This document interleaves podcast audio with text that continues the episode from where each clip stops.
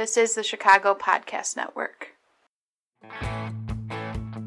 Hey, everybody, thank you for downloading this episode of Out Front with AJ and Nick. I am Nick Sorrentos, editor in chief and host here on the Chicago Podcast Network, joined over the interwebs and Skype by my good buddy AJ Signeri. AJ, say hello to the people. Hey, people. All right, folks. Well, we're going to be uh, doing our show today a little bit different. It'll be the first show in a few months that we don't uh, really address anything specifically having to do with uh, Jackass Von Hairpiece, or as you know him, President elect Donald Trump. And uh, today's show, we're going to hit a couple different stories. Want to get to some things that have been going on out there in the media and everything, and uh, a couple of things later on. But first, we wanted to start because there's a story that's out there that's being I wouldn't say hidden, but it's definitely not being covered by the major networks. Uh, a lot of people are starting to suspect that it's because of sponsorship deals having to do with oil companies, but you're not really seeing the coverage of the North Dakota pro, uh, uh, pipeline protest uh, anywhere really uh, at the coverage it deserves. There are 5,000 people there right now. On the night before Thanksgiving, they were sprayed with water hoses as temperatures dropped below freezing. Uh, they have some legitimate concerns about environmental issues. Uh, this also has to do with America's great shame, which is uh, treatment of Native Americans by our government. And it's an interesting topic to get into, so I think I'll right now turn it over to, as the Daily Show likes to put it, our senior agitating correspondent, uh, my good buddy AJ. AJ, where, where are you at with this whole thing? Um, well, as if people haven't noticed, uh, you know, I'm supporting those at Standing Rock, at the Standing Rock Sioux Reservation there in North Dakota, just south of Bismarck. Um, uh, and it's very it's very interesting because for those who are not informed about what's really going on, um, it's not just people who are just going to North Dakota for a good old time because it's North Dakota. It's such a party state to begin with, right? I was going to say, huge tourist So- destination. As I say, uh, um, with uh, the reason why people are at Standing Rock is simply this: the proposed pipeline was supposed to go north of the city of Bismarck, but the city council of and residents of Bismarck didn't want the pipeline there because it would actually um, cut into the the water line for the city of Bismarck. So they said no pipeline. So what the what a pipeline company suggested is to go south of the city, which that is essentially going through uh, um, the Standing Rock Reservation and everything. So it would actually cut right there at the Missouri, the north branch of the Missouri River, uh, through sacred Sioux land. Um, there's Standing Rock Reservation, which exists, and next to Standing Rock is a treaty, um, the Treaty of Fort Laramie, which is sacred Sioux land as well. So that pipeline is actually going through tribal land. And that's where the contention lies because even though that is tribal land under the auspices of the U.S. government, um, they just feel that, you know, just because it's, you know, our land now, the U.S. government's land, they can just put a pipeline there. And that's where the contention lies. You have nearly almost every um, tribal in the United States, as well as Canada, that are at Standing Rock. This is the first time, probably since Columbus was around, that this many Native Americans and indigenous people of the United States are there. You're having, you know, environmental activists, Native American activists. You're having veterans who are standing up for Standing Rock. Um, you name it. This is probably one of the largest um, demonstrations um, outside of things that I've experienced, and I've been to Madison takeover um, in Madison, Wisconsin. You know, I've been involved with Occupy uh, early on. You know, the battle in Seattle in um, '99. This is probably like one of the largest ones because th- this hits a lot of issues, environmental issues, indigenous people issues, um, just you know, go- the government taking on the government. Um, so Corporate greed. Rock is highly important that we all need to be paying attention to this, but we're not because this all has to do with oil and money. And how dare we talk about oil and money on the airwaves through mainstream media? All right, there are a few things I want to hit on this issue. Number one, and it's it, it starts with this. Throughout history, there are supposedly lessons learned as time goes on. And apparently, in a one two punch, the United States of America has decided to ignore all historical evidence and e- elect a demagogue. God damn it, he still got into this podcast. And go back to the time period where we're just going to kind of, as a government, eh, screw the Native Americans. We're going to do what we want to do. It's our land now. Anyway, manifest destiny. Go white people. There's that. There's also the simple fact that we are now dealing in, with a, with a world that has seen in the last 10 years uh, Deepwater Horizon. There was the oil refinery in Anchorage, Alaska. You had the situation in Flint, Michigan, and all of these other environmental issues. Not to mention the the the, uh, the one that they mentioned, which was the train uh, derailment in Ottawa. The lack magan- magnetic. I can't say what it is because it's French Canadian, and those people are horrible. Um, this, I thought you'd like that. No, th- there's no, there's no reason to never not take a shot at the French Canadians. They're they're bad people. Je peux se croire. Je peux se croire sur vos moitiés. Yeah, see, that's the thing is it's pig French. Even the French don't respect it because it's not real French. It's French. It's polite French, which is not a thing. Um, but I want look. This is all part of it. But at the end of the day, I think the biggest issue with this pipeline is when you're having an argument about water, let's say, and moving water from one area to another, and you're building a pipeline or you're building a water system. That makes sense because the water is going to go to help people. This oil pipeline does not help anybody except the companies involved, which is why everyone is fighting against it, I think, because there's no benefit to the average people of this pipeline being built. And the argument of, well, we're making it safer because we don't want to run stuff over rail. Yeah, because we trust corporations to do what's safe and not to do what's going to make them money. Because the minute this, by the way, for those of you who don't know, AJ mentioned that he, you know, it's for the pipeline company. It is technically for Energy Traders Distributors, is the name of the corporation that owns the pipeline, which is a subsidiary of a subsidiary of a subsidiary of something else. And the reason that there are that many lines in between that and the actual people with money is if there is an environmental catastrophe, if something actually does go wrong, they can use those layers of corporate protection to abdicate all responsibility so that they're not on the hook for anything. That's why Deepwater Horizon was such a big deal, not just because of the environmental impact to the Gulf of Mexico, because it taught corporations, especially the larger ones, to not own their own stuff. And so you started getting into limited liability partnerships, which allow people to offset the, the financial responsibility to what's going to happen.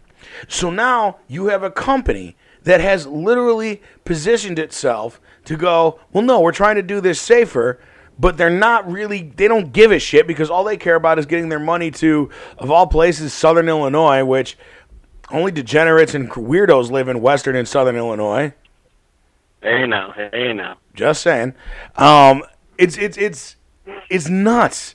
And these people are standing out there and they're going to have to try to suffer through an outdoor winter to stop literally an evil corporation from doing evil things. And just the idea that people are, are, are on the side of this company, knowing what we know, boggles my mind.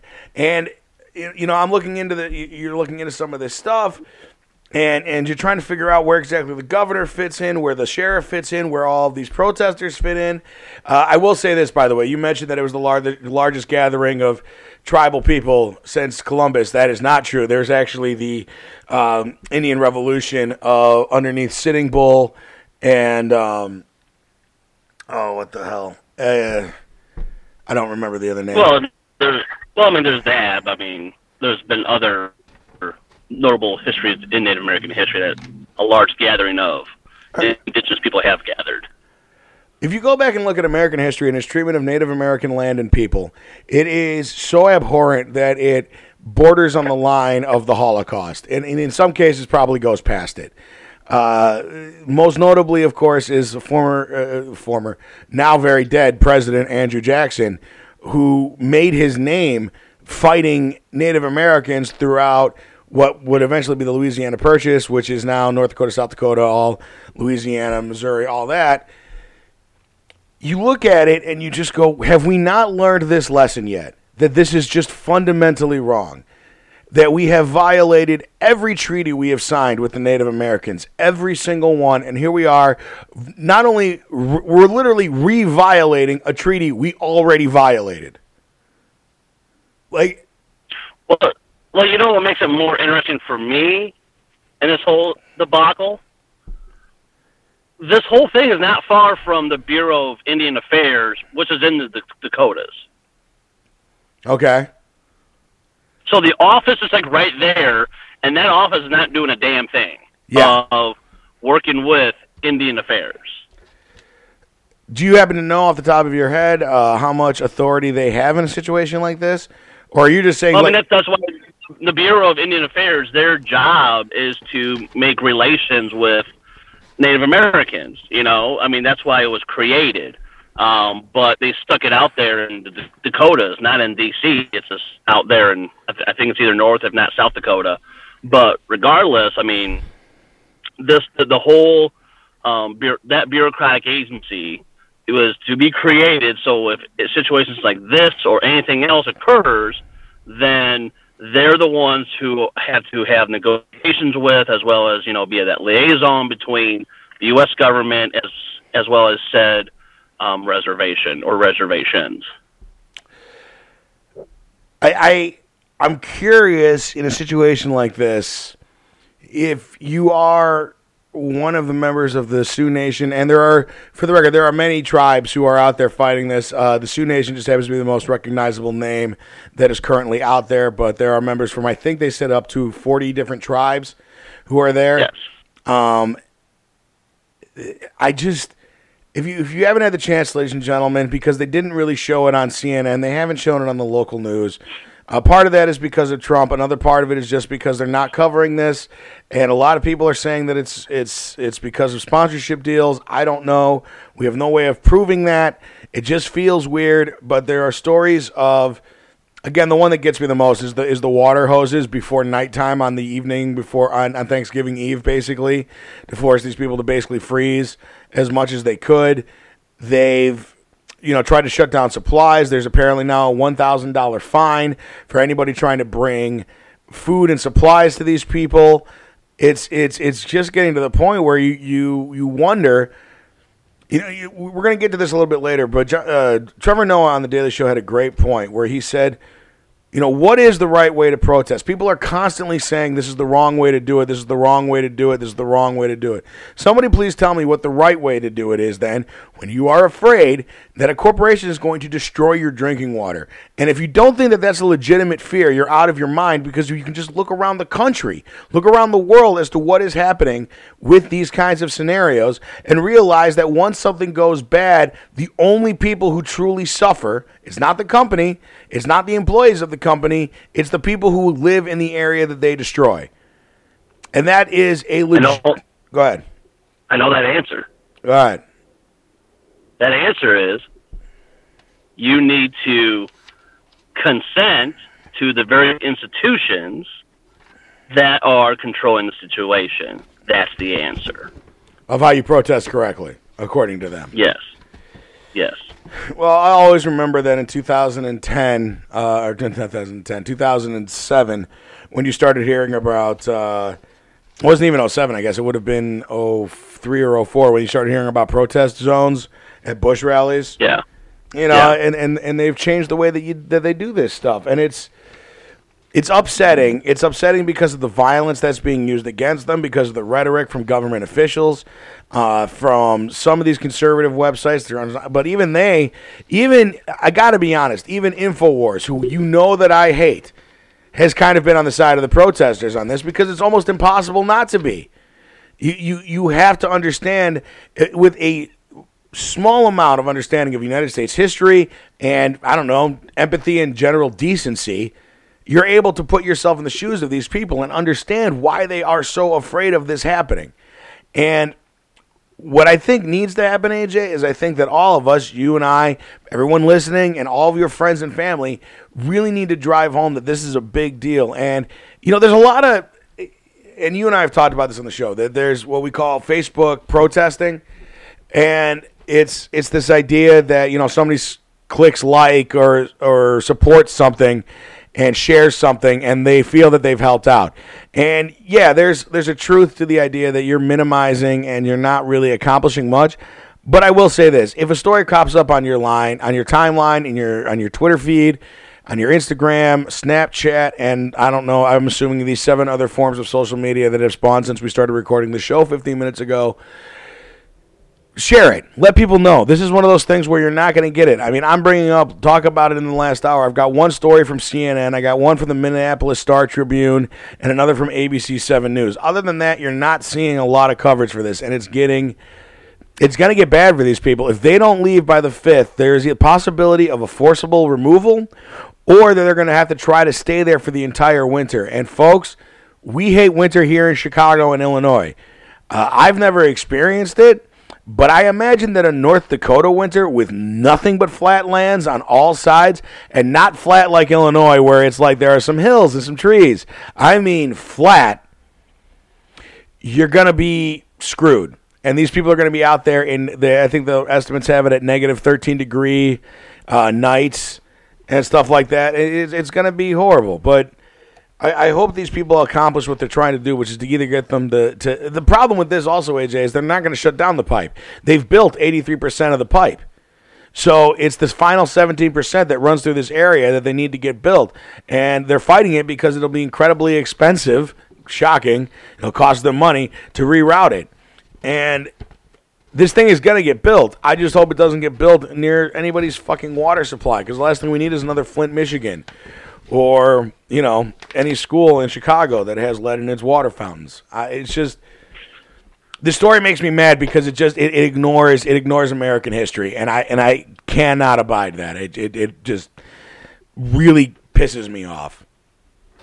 Well, I'm, I'm sure you know the um, the activists are on the ground there. I'm sure that part of their tactic is, you know, to now make it stand, and that is a symbolic stand at Standing Rock right there, but really trying to force either the state of North Dakota or the U.S. government to actually remove Native Americans from their land. And I'm sure that is in their arsenal to do that because then I will guarantee you if that happens that the next headline is going to be Indians removed from the reservation, and that's all we need is another removal of Native Americans.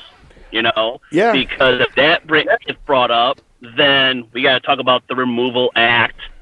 You know that I believe Jackson created, and a few other um, Indian removal acts that have happened as well in the United States, and that's going to be brought back up, and the circular history is going to be you know, be rehashed, you know, because that's all we do. Because we already started moving, you know, Native Americans to like areas like Dakotas, Oklahoma, um, further southwest and everything, and to remove them again because of you know this this capitalist idea of putting a pipeline through sacred land is is going to be atrocious and and if if this doesn't become a bigger thing starting in the new year, then it's I'm going to be very disappointed. And then again, the worst part about it is that it's all about greed. I mean, there's no benefit to this except to some companies. That's the part that's the most offensive right. about it. And, and and and they try to sell it like, oh well, we're doing you know for energy, whatever. It's look, fossil fuel. If you have a brain on your shoulder, is a dying industry. It's a dying way of doing things.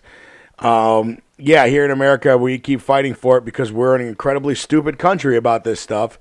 But realistically, you're, you're talking about something that maybe has a 10 year benefit that could destroy an entire ecosystem, and they don't seem to care. And God bless those people who are out there. Stay warm.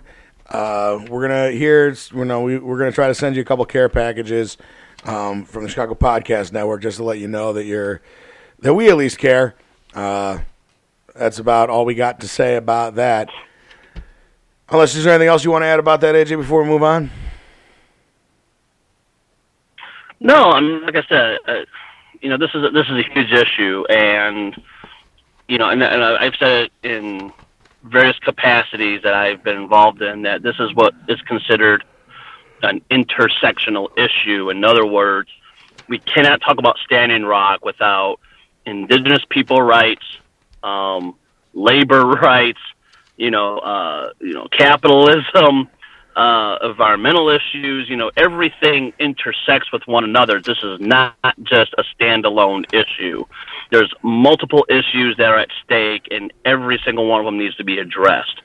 This is not just you know a whole bunch of people coming together as if this is Coachella. This is actually an intersectional issue that needs to be addressed. Yeah. And it gets back to something you and I have talked about many, many times, which is there are no easy answers. Shit is complicated, and that's okay, but understand that shit is not always uh, black and white and easy to figure out. Speaking of, Exactly. and time for my, you know, very smooth segue from the historic destruction of the Native Americans by the United States government to the future of the United States. An interesting article popped up on Politico that I asked you to read, and I wanted to get into it a little bit on today's show. It's called America, This Is Your Future. It appeared on Politico. It was written by Dana Goldstein. Um, very nice woman who I actually had a chance to chat with on Facebook for a couple minutes. Uh, seemed very polite, very nice. Uh, I asked her to come on the show. She said that she's unfortunately not able to do so, but she was very happy that somebody was going to talk about this.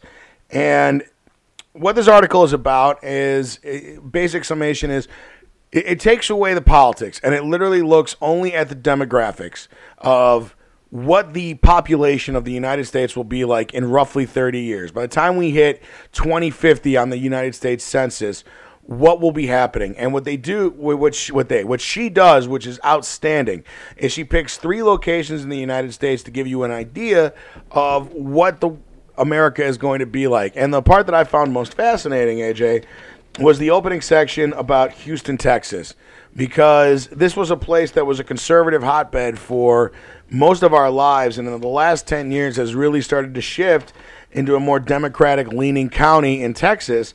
And the reason is because of raising um, Latino population numbers and also uh, a booming uh, energy market that they happen to have down there that is providing a lot of jobs for people in a lot of different. Uh, a lot of different industries. You know, we're, we're developing more into a service economy anyway. So, any place that you've got people with money, there are going to be a massive boom as far as IT workers, restaurant workers, and hospitality services, stuff like that.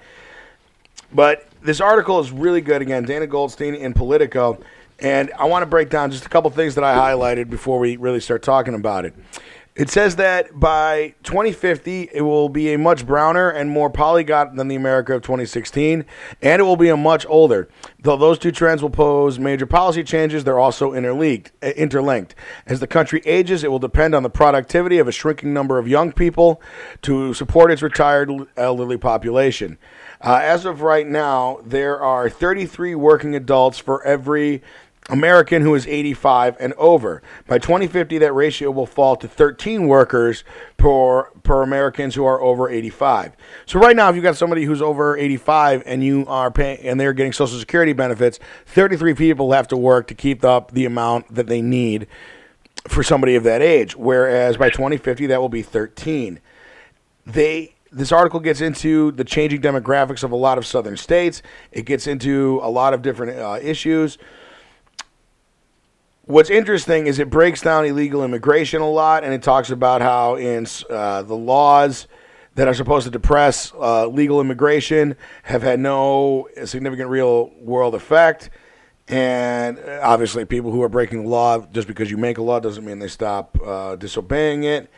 But the part that I really liked, AJ, and the part that I want to talk to you about is that by 2050, 30 years from now, the swing states of the future will be Oklahoma, Georgia, and Texas rather than Ohio or Pennsylvania, which by 2050 will still be a majority white state. However, the three that I mentioned previously, Oklahoma, Georgia, and Texas, will have a population that is going to be a mixture of Latino, African American, and white American. And I find that idea truly fascinating. We've had this conversation in, in American politics turn Texas blue. And it looks like just based on population growth, that is going to happen. When you were going through this, is there anything that stuck out to you you found really fascinating? Um, not so much. I mean, the information that was presented is information that I have, you know, have read over the years. I mean, I, I still remember one of my cultural studies classes I took, and we talked about not 2050, but 2030, where you know uh, the white category for for um, demographic purposes would be the minority, and the Latino population would be increasing. So the the white population would be the minority in that case by 2030. Um, so that trend is still like on the rise and everything. I did find it interesting that they said that Texas and Oklahoma um, would be swing states. I mean, we can kind of see that a little bit now that Texas may be that swing state. Um, maybe not in the next presidential cycle, but maybe you know eight years out, possibly.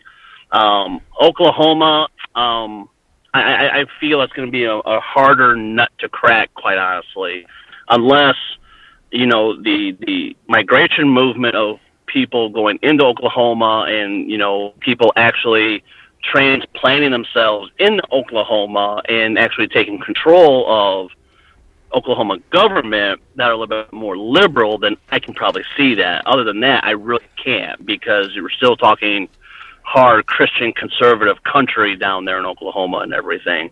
Um, some of the things like they were talking about, like Detroit with its um, you know, what's called Bangla Town down there in Detroit, I believe, um, and a few other places. I mean, I've seen some of those areas myself, like in Chicago, Rockford Illinois, um, parts of Springfield, Illinois. You see a lot in East um, East Peoria, even my town of Sterling, which is forty percent Hispanic. Um, really, so I didn't know we, that. We, we, what? That your town was 40 percent Hispanic. I did not know that. Well, yeah, I mean, I mean, I live in the west part of town, so I mean, I'm, I, I grew up with a lot of Mexican families and everything. Um, and the only reason why Sterling is 40% Mexican is categorized as Mexican right now. Uh, we have a steel mill, and the the founder of the steel mill actually went to Mexico and brought them up, and only to have them work in the furnace because in the furnace department because his logic at the time was, you know, oh, if the Mexicans can handle the heat in Mexico, they can handle the heat in the furnace. And what he then did was, bring these um, train cars and then put silver siding just, on can, them. Wait, can you stop for a second? Just stop for a second. Just stop for a second. Just stop. Let me get this straight. The owner of a steel mill decided that Mexicans can yeah. handle the furnace and wanted to put them on trains. Well, they're they're train cars, so he, and he converted those train cars into like homes. Right. Because that's yeah. Okay, so I'm not saying that the guy who ran the steel mill w- was taking lessons from, let's call it, 1930s German logistics division, but it sounds like he took lessons from the 1930s German's logistics division. Yeah, we'll put him in a furnace and we'll have some trains take him there. That sounds, that sounds good. That's how you want to develop that. Jesus Christ. Really? In that area, in that area where the train cars with silver sidings on them um, was called Silver City. And um, five years ago, almost six years ago now, uh, a friend of mine um, did some research on Silver City um, to really highlight and bring up the narratives of families who live there because they were the Silver City was right next to the factory, and they're actual people who were born in Silver City, so they have birth certificates that say Silver City, Illinois, which was like this little small municipality almost, a village within the town of Sterling. Um, and that's why we have, you know, a large Hispanic populations. It's not just Mexicans now. Um, we have some from like El Salvador and Guatemala, um, Costa Rica, Nicaragua, and Colombia, and Venezuela. So um, it, it's large, in everything, and they still are the minority in Sterling and everything. In it, it, culturally, even artistically, to give you an example, the city of Sterling um, commissioned a muralist to talk about the history of Sterling on murals on big business walls and everything. They left out the history of how the Hispanic community came into Sterling. The Hispanic community commissioned their own artist Nice. to paint their own mural and show the evolving history of how they got there to where they're at now. Good for, good for them. Damn right. So it's like it was like this thing. It's like, so what about the west side of town? It's like, well, we need to talk about the founder, the first airplane that flew over Sterling, Mineral Springs, blah blah blah. But we're gonna leave out this thing because they're here. Why do we need to talk about it?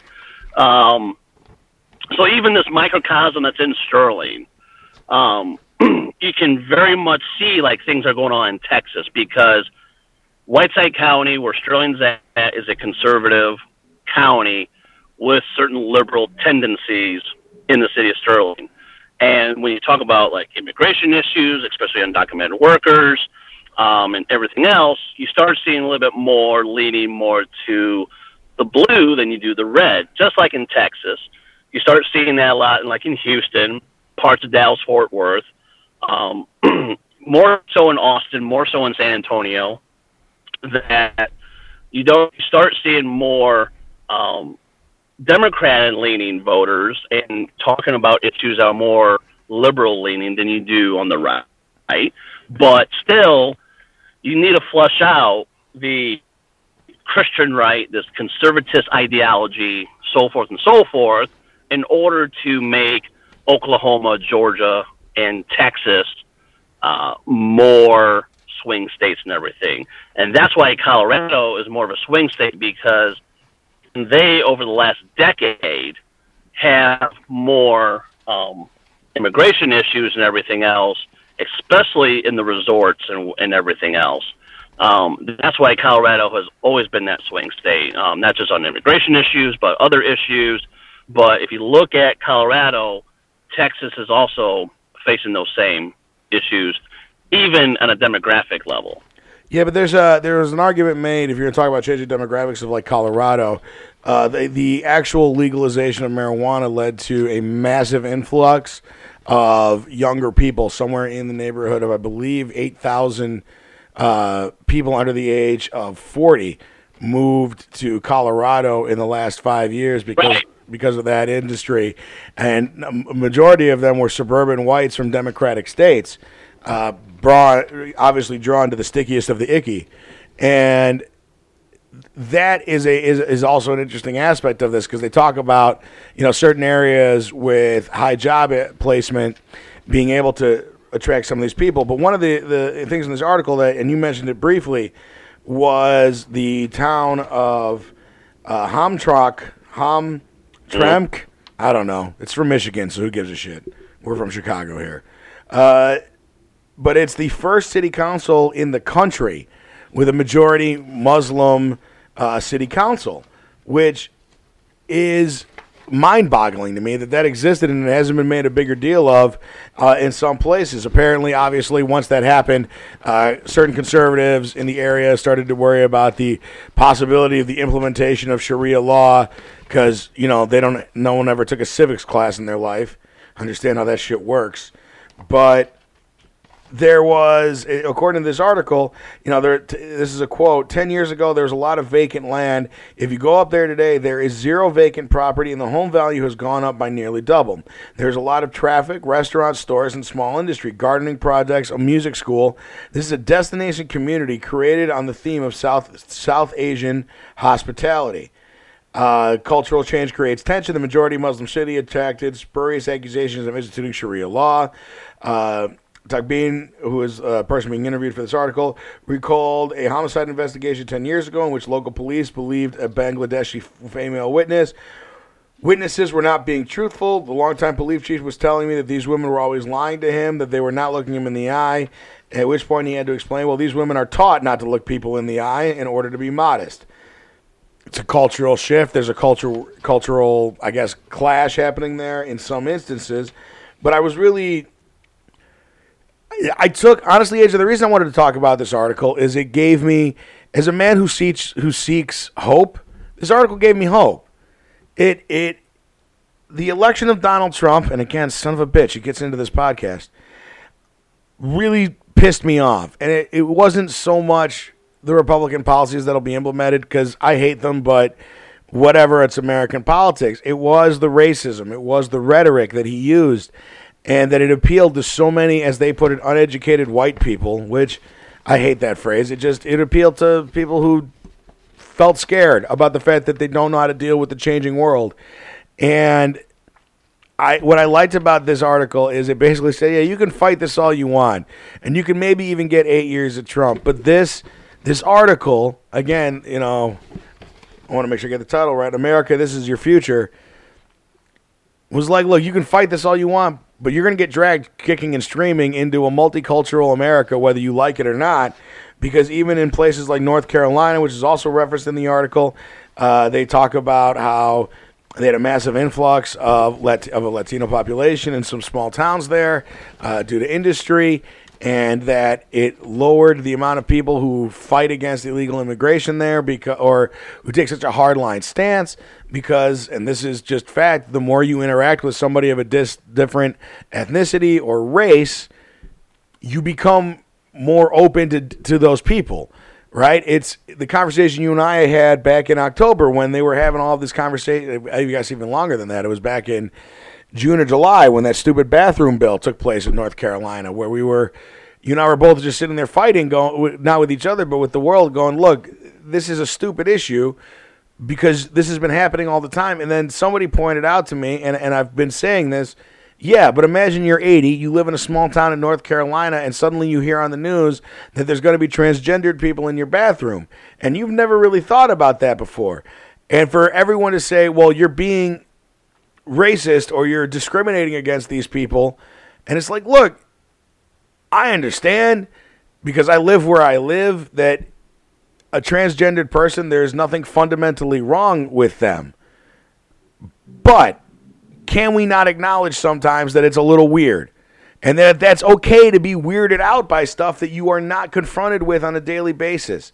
The fact that you you but once you're exposed to it, once you're around it and you realize that people are people and that the choices they make in some instances aren't choices, that a person who is transgendered, it's not a choice. The, I, uh, the, the, the greatest line of all time, Chris Rock, you know, as a guy. I am a rich black man, and there is not a white person in this theater who would trade places with me.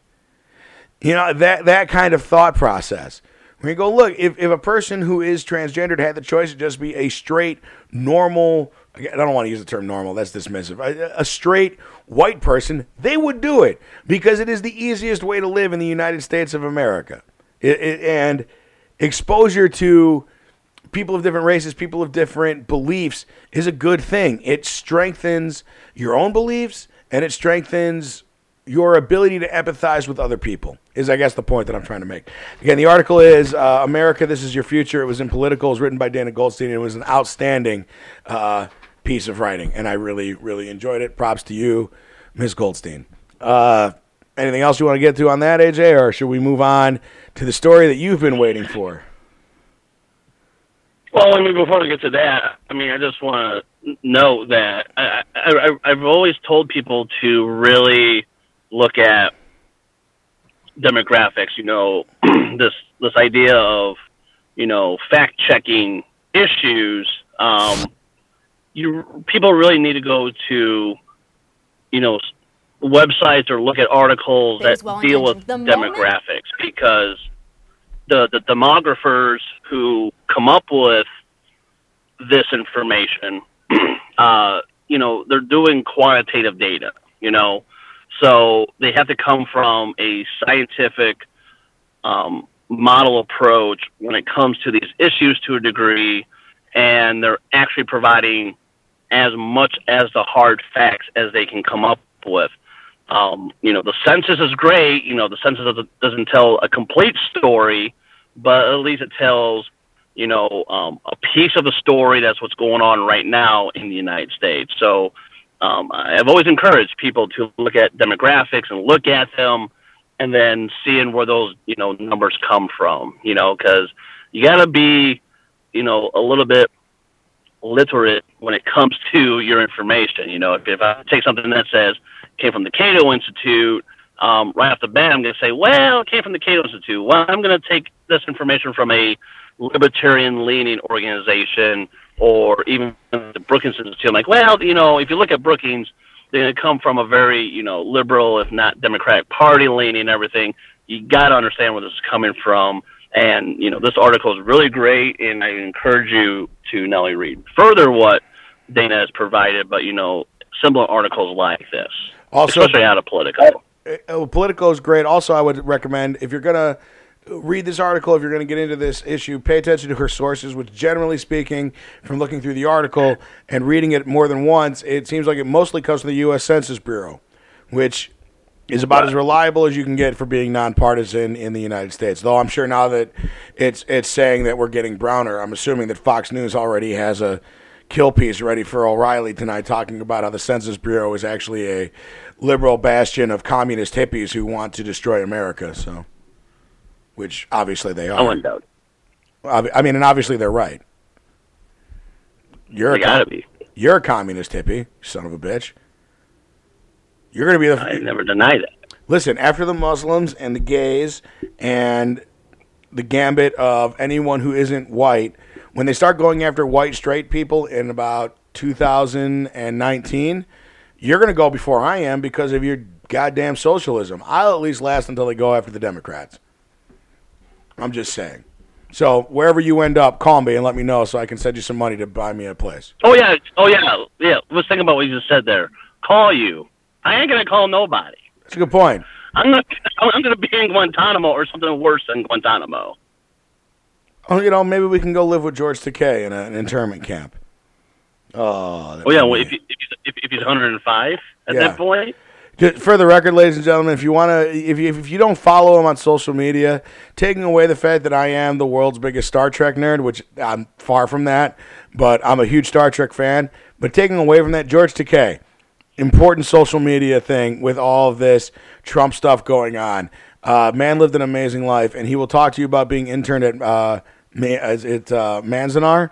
He was in, which is the biggest camp. Yeah, and uh, his life is truly fascinating. And if you if you really want to, this is a gay man who lived in the closet for sixty years, who also, when he was a child, was taken from his home and locked in basically a concentration camp. We don't call them concentration camps, but that's what they were. So, follow yeah. George Takei. Is it time, AJ? Is it time for dessert?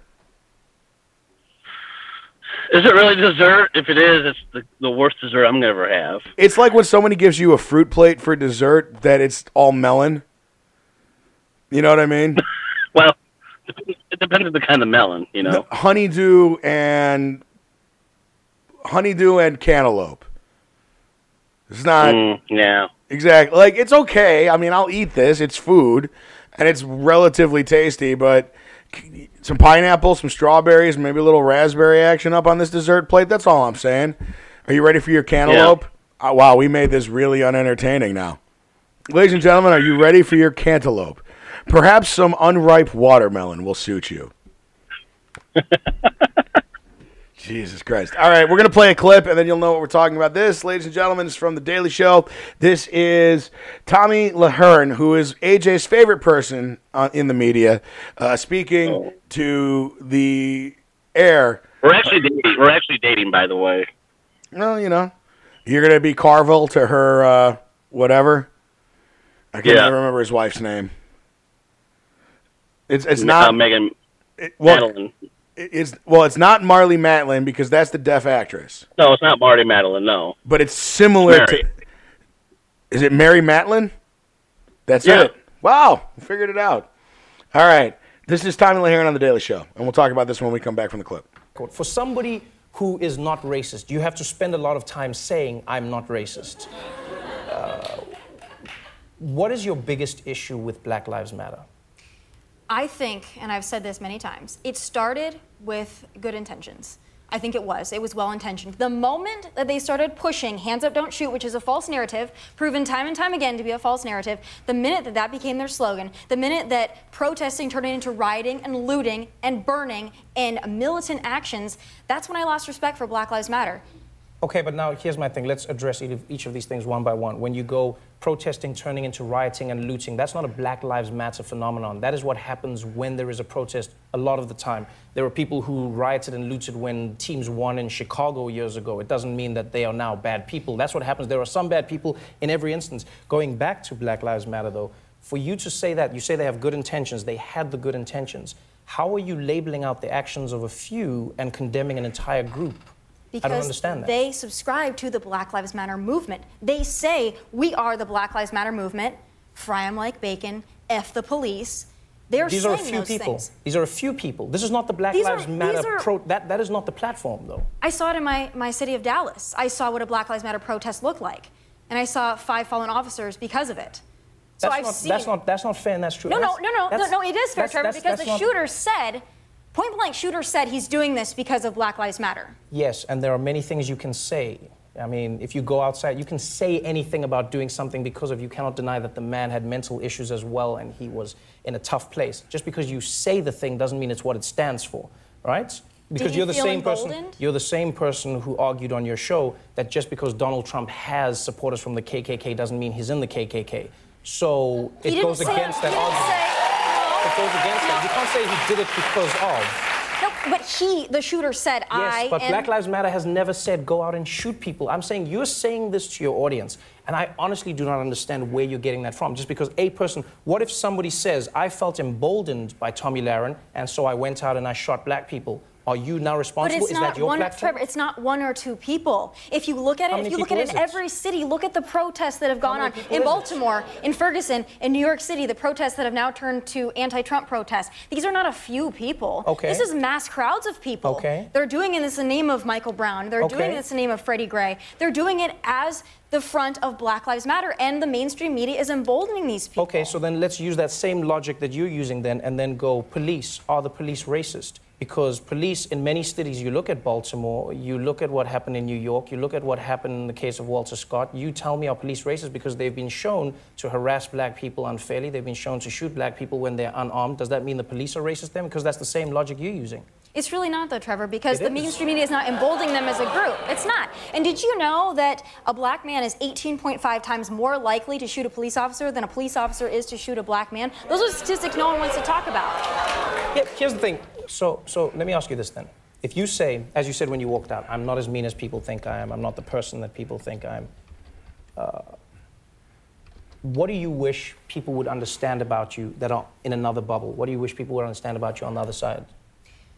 I wish that we could disagree with each other without thinking that we are bad people or ill intentioned folks. So, because I criticize a black person or I criticize the Black Lives Matter movement, that doesn't mean that I am anti black. It does not mean that I don't like black people or that I'm a racist. It means I'm criticizing a movement.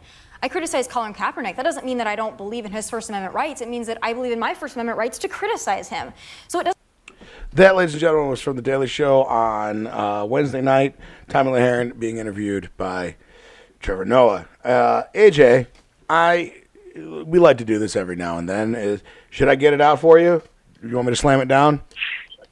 Sure. All right, ladies and gentlemen, hold on. We got to get. Just give me a second here. Just got to get the desk out. All right, hold on. Just one second. I got to find it, AJ. You know, I, I moved back into the into the house. You know, normally I do this outside or at the office, and today I'm at home, so I got to find it. Here it is, uh, ladies and gentlemen. I present to you for your audio approval. Uh, Theater of the mind being what it is. AJ, that was your soapbox. Have at it. I will now back away from the mic.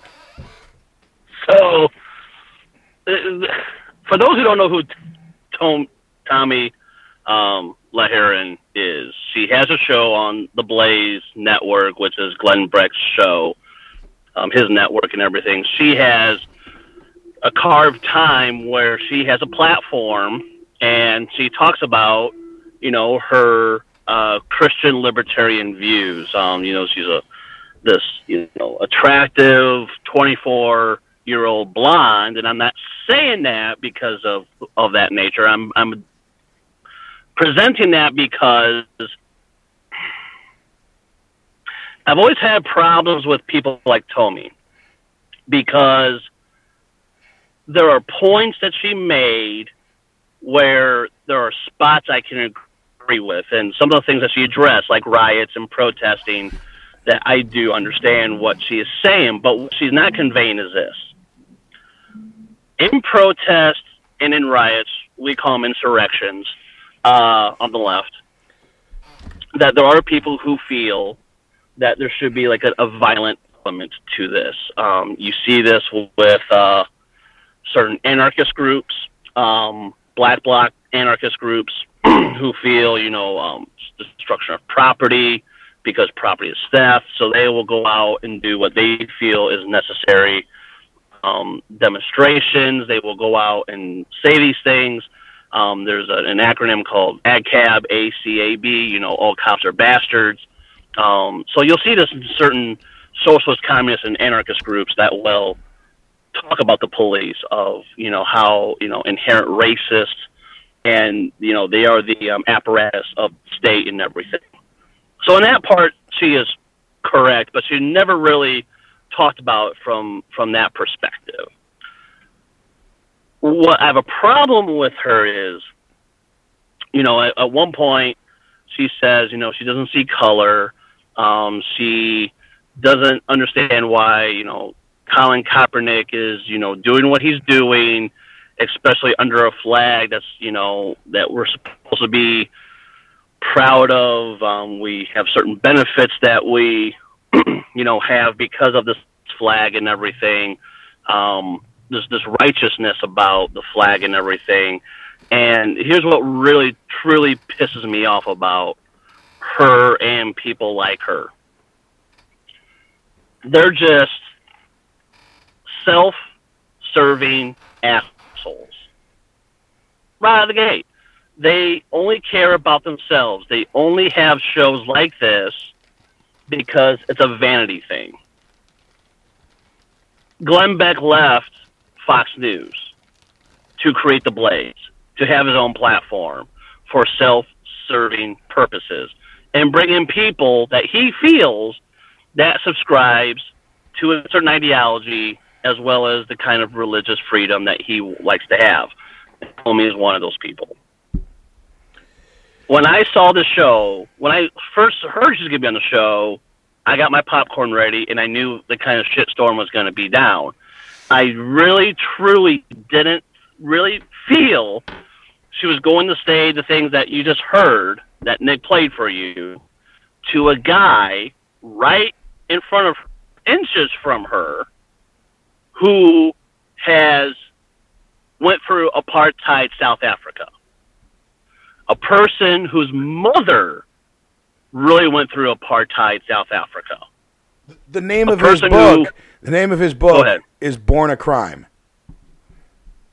That that I'm just saying. That's the name of his book Right. because that's what he was. He was technically So- illegal, per, an illegal person. So she had the stones to tell, even though he's a mixed race, his father's white. She had the stones to tell a young man across from her her views and how she feels to a person whose family and himself has always been in danger of discrimination and prejudice By the actual police. legal discrimination. And for someone like Tomi, who is so privileged and who has never gotten to see what discrimination looks like, legal discrimination, like in the south side of Chicago, like parts of Detroit, like parts of Houston, like parts of New York City, Los Angeles, Phoenix, Arizona, and everywhere else in the United States. I have seen places. I have talked to many people in the black community and in the Latinx community. I've talked to these people. I've been to these areas. And I say Black Lives Matter because I stand on the side of those communities. And I will call someone a racist if they're not on that side. Because for you to say that, you know, Black Lives Matter had good intentions, but once they said, you know, certain people say no, fuck the pigs, fuck the cops, blah blah. Now they're in the wrong. No, you're in the wrong. You truly do not understand how law enforcement came into play. That sure, you know, back in New York during the times, contemporary time, certain modern times, that the cops has always been the side of the state. Has always been that apparatus for the state. Just look at our legal system now. Just look at the prisons that we have right now. And you're telling me the mass incarceration of young black men in Louisiana is more than anywhere else in the United States and part of the international community. Isn't that really says then I don't know what the fuck you're talking about. I, I want to say something here before we we're coming up on the end of this, and uh, shit, I'm actually all right. So in all the time I've known you, AJ, I've never actually really talked about this, and I'm gonna get honestly, most of my friends don't know this about me. Most of my family don't know this about me, and I'm gonna say something now. And if you stuck around for this long into the podcast, thank you, and maybe you'll learn something about me as a host. And it comes down to this. This is what you know. Uh, my name is Nick Sorrentos. I'm a large individual. I have been fat my entire life. Uh, and I don't talk about it a lot. I mean, I talk about it in self deprecating ways. I make jokes. I do all the stuff. I don't even know if I want. All right, here it is, ladies and gentlemen. The reason that if I you don't ha- feel comfortable saying it, you don't have to. no, I, it's fine. I want to get into this because this is important. I want people to understand where this all comes from. Here's the reason why I don't like women like her. Um, and it's not just women like her, people like her in general, people who speak with a superiority and who, who disparage those. When I was a kid, when I was in third grade, my mom always tells this story, and I, and I don't really remember it very much, and I think it's because I blocked it out. But I was in second and third grade. Every day when I came home from school, I cried. Every single day uh, from being bullied. And I don't even think to this day I realize the effect that that has had on me. Uh, there are times when I'm in a confrontational situation with somebody, and if they use the weight thing, there are going to be two possibilities. One, I am going to get so angry uh, that I will use my size and kick the shit out of somebody, or, and this happens more often than I'd like to admit because of how bombastic my personality is, uh, I go into my shell and I, I turn into basically a turtle, and I don't want to deal with it. And the only reason that I'm mentioning this, and, and, and, and I'm trying very hard not to get emotional about it because it really does bother me a lot uh, thinking about it as I'm older, and I really try not to think about it very often, is this. Um, I have sabotaged every relationship I have ever been in because of this. Um, I have sabotaged friendships because of this, because of my insecurity. I have my best friend in the world, uh, is my friend Laura, and I, I love her to death. She is like a sister to me, though she's not my sister. My sister is my sister. But the thing with her is this: uh, I constantly feel that I have to ask for permission to be somebody's friend. It sounds really weird, but I constantly am afraid that I'm uh, too much around people, or that this insecurity that I have inside of me it presents itself in weird ways. I'm sure you've seen aspects of it where I apologize for something that I have no reason to apologize for. Right? You've seen me do that. Yeah. Okay, that's where it comes from. It comes from that. And the reason I'm mentioning all of this, a woman like, uh, is it Tommy or Tommy? I, I honestly don't. Is it Tommy? I, I was I would say Toby. Okay, whatever. Doesn't matter. I, I don't like her very much. We were talking about a 24 year old, very attractive blonde woman. White, from white area, relatively rich at a young age. She has never understood this simple thing that happens to large people to a lesser extent, to black people, to Latinos, to gays, transsexuals, or um, uh, transgender. Sorry, I'm not trying to be. I'm just it's terms I grew up with. These the and any other number of person who is different than white affluent Protestant you don't know what it's like. I swear to God, you don't know what it's like to wake up every day and hate yourself. You don't know what that's like. And you don't know what it's like to have that become institutionalized by people. It barely happens to me because of the, the weight, okay? And there are people who will go, when you say that, they go, we'll lose weight. And go, first of all, asshole, it's not that easy. There are people who are, uh, who, who are designed, their body is like that. But also, fuck you. I should have to change, you know, who I am for you. No, if I want to be healthier, that's my choice. It should have no bearing on how you fucking treat me, you son of a bitch. And I look at somebody like her who goes, "Well, Black Lives Matter started with good intentions, but the minute they do this, and then she starts doing the, you know, hands up, don't shoot is a false narrative." Here's what's not a false narrative people are being shot on the street for being black. And you can sit there and you can you know oh well so and so was breaking the law. A guy was selling loose cigarettes he got choked to death. A guy had a confrontation with a cop and got shot five times. Did he need to pull the trigger five fucking times? Was one shot to the gut not enough? That's the part where it gets into the realm of racism because it's not self-defense and these people who are out on the street right now marching for Black Lives Matter or marching for Trump, uh, against Trump, who are going to be down there tonight at his tower as we record this on December 2nd, 2016, they're going to be out in front of Trump Tower tonight because he might be coming to town. And they want to let that fucker know that they are afraid. And why are they afraid? Because when they wake up in the morning, they don't know if they should hate themselves or not. Is there something wrong with me? And then you get angry because you go, No, you motherfucker, there is nothing wrong with me. There is something wrong with you for you even thinking that there's something wrong with me. And then the, you can hear it right now in me talking. The rage that it generates in you, the just pure rage comes from fear that maybe they're right.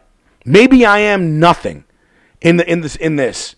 Maybe they are right. Maybe the fact that I am black or the fact that I am gay, or in my instance, you know, and it's again to a much lesser extent, the fact that you're fat or that you have a lazy eye, or you've got a scar on your face, or as a friend of mine actually happened to her, she got run over by a boat when she was 12 years old and has scars all down her body and spent her entire childhood hiding it from people because she was afraid she would get made fun of because one kid did it to her when she was a kid, and every morning when she woke up and looked in the mirror, she got angry because of how she looked.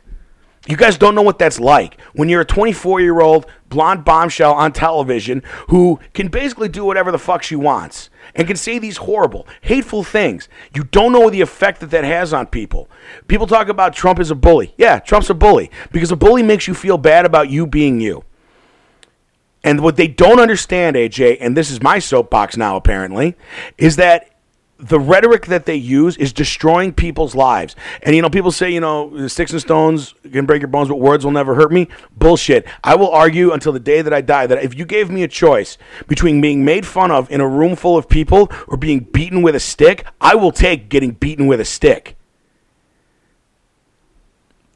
And that's why I think people protest like this. That's why I think that they're out there. Yeah, there are legitimate policy concerns, there are legitimate issues, but really it's this Donald Trump's election and all this stuff that we're talking about has literally gotten us to the point where the people who are black, the people who are Muslim, because I mean, I fuck, I fucked up and didn't even mention them. People who are Muslim, you know, the idea that there are states now that are going to outlaw the hijab. I believe that's what you call it, the the head wrap. AJ, I'm sorry, I just want to make sure. The hijab. Yeah, thank you. The hijab. They're gonna they're gonna outlaw that and say that you can't wear it because it creates you know, people, we need to be able to see your face. Horseshit. You're doing it because you're afraid of Muslims, and you're making those people afraid and sad about their own thing. And if you do that to somebody long enough, I am telling you, as somebody who's been in this scenario, if you do that to people long enough, if you force them to feel bad about who they are inside and on the outside, if you force them into that thing, there are two possibilities. They will kill themselves or they will kill you. That is literally because at some point, there's nothing left. There's nothing left. And, and I'm telling you right now, if they don't find a way to, to break through this and understand the empathy of it, why is there a Black Lives Matter protest? Because when you watch TV and see a black guy done down on the street and you're black, it tells to you that your life is meaningless. And no one can live like that. the one, the, the, the one thing, I don't mean to cut you off, But the one thing you didn't play, and if you did, I didn't hear it, was when Tomi compared the Black Lives Matter movement to the KKK. Right. And that, if I mean, I wish I wish I would have video recorded my reaction when I heard that because that done pissed me off. Yeah, it's because it's I've said before. I said it before on other shows. Like I've confronted Nazis before. I've been in front of a Nazi in Northwest Illinois. And for someone to say the Black Lives Matter movement is equal to the KKK, you don't even know half the shit what a Nazi person talks about or does. Because if you're comparing the, the Black Lives Matter movement to the KKK because of certain rhetoric, because of certain actions that they're taking and everything, um, Black Lives Matter movement is not lynching people. The Black Lives Matter is not having like you know certain armbands and having regalia to you know show a symbolic nature of who they are and everything. Um, the Black Lives Matter movement doesn't have a, a cult of personality like the Nazis do and everything. You know, the Black Lives Matter movement is a somewhat decentralized, mostly autonomous organization that was founded by these young, black, strong women who are also lesbian, if not bi, if not trans, that started this. Do you mind if I cut you off? For, let, me let me Yeah. also say this because the stuff that you're saying is, is accurate, but it comes down to something even simpler to understand. The Ku Klux Klan believes that whites are superior to blacks. Right. Black Lives Matter is simply trying to say we are equal with you. Please stop killing us in the street. And if you can't understand the fundamental difference between those two arguments, where one is trying to catch up and the other is saying, no, we are better, if you can't understand that difference, then please get the fuck off of my television. End of end, end of soapbox. AJ, we've been going for over an hour, man. Uh, we can come back to this next week if you want. We can probably end up having more Jackass Von Hairpiece things to talk about.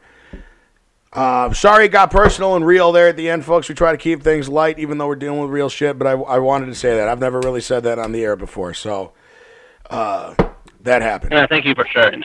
Oh, well, I appreciate it, and I gained strength from the sharing. That's a Star Trek reference. Uh, all right, AJ. Well, I guess it's time for me to do our stuff there. That's the theme. It's time for us to get out of here. AJ, say goodbye to the people. Power the people. Power to the power to the people.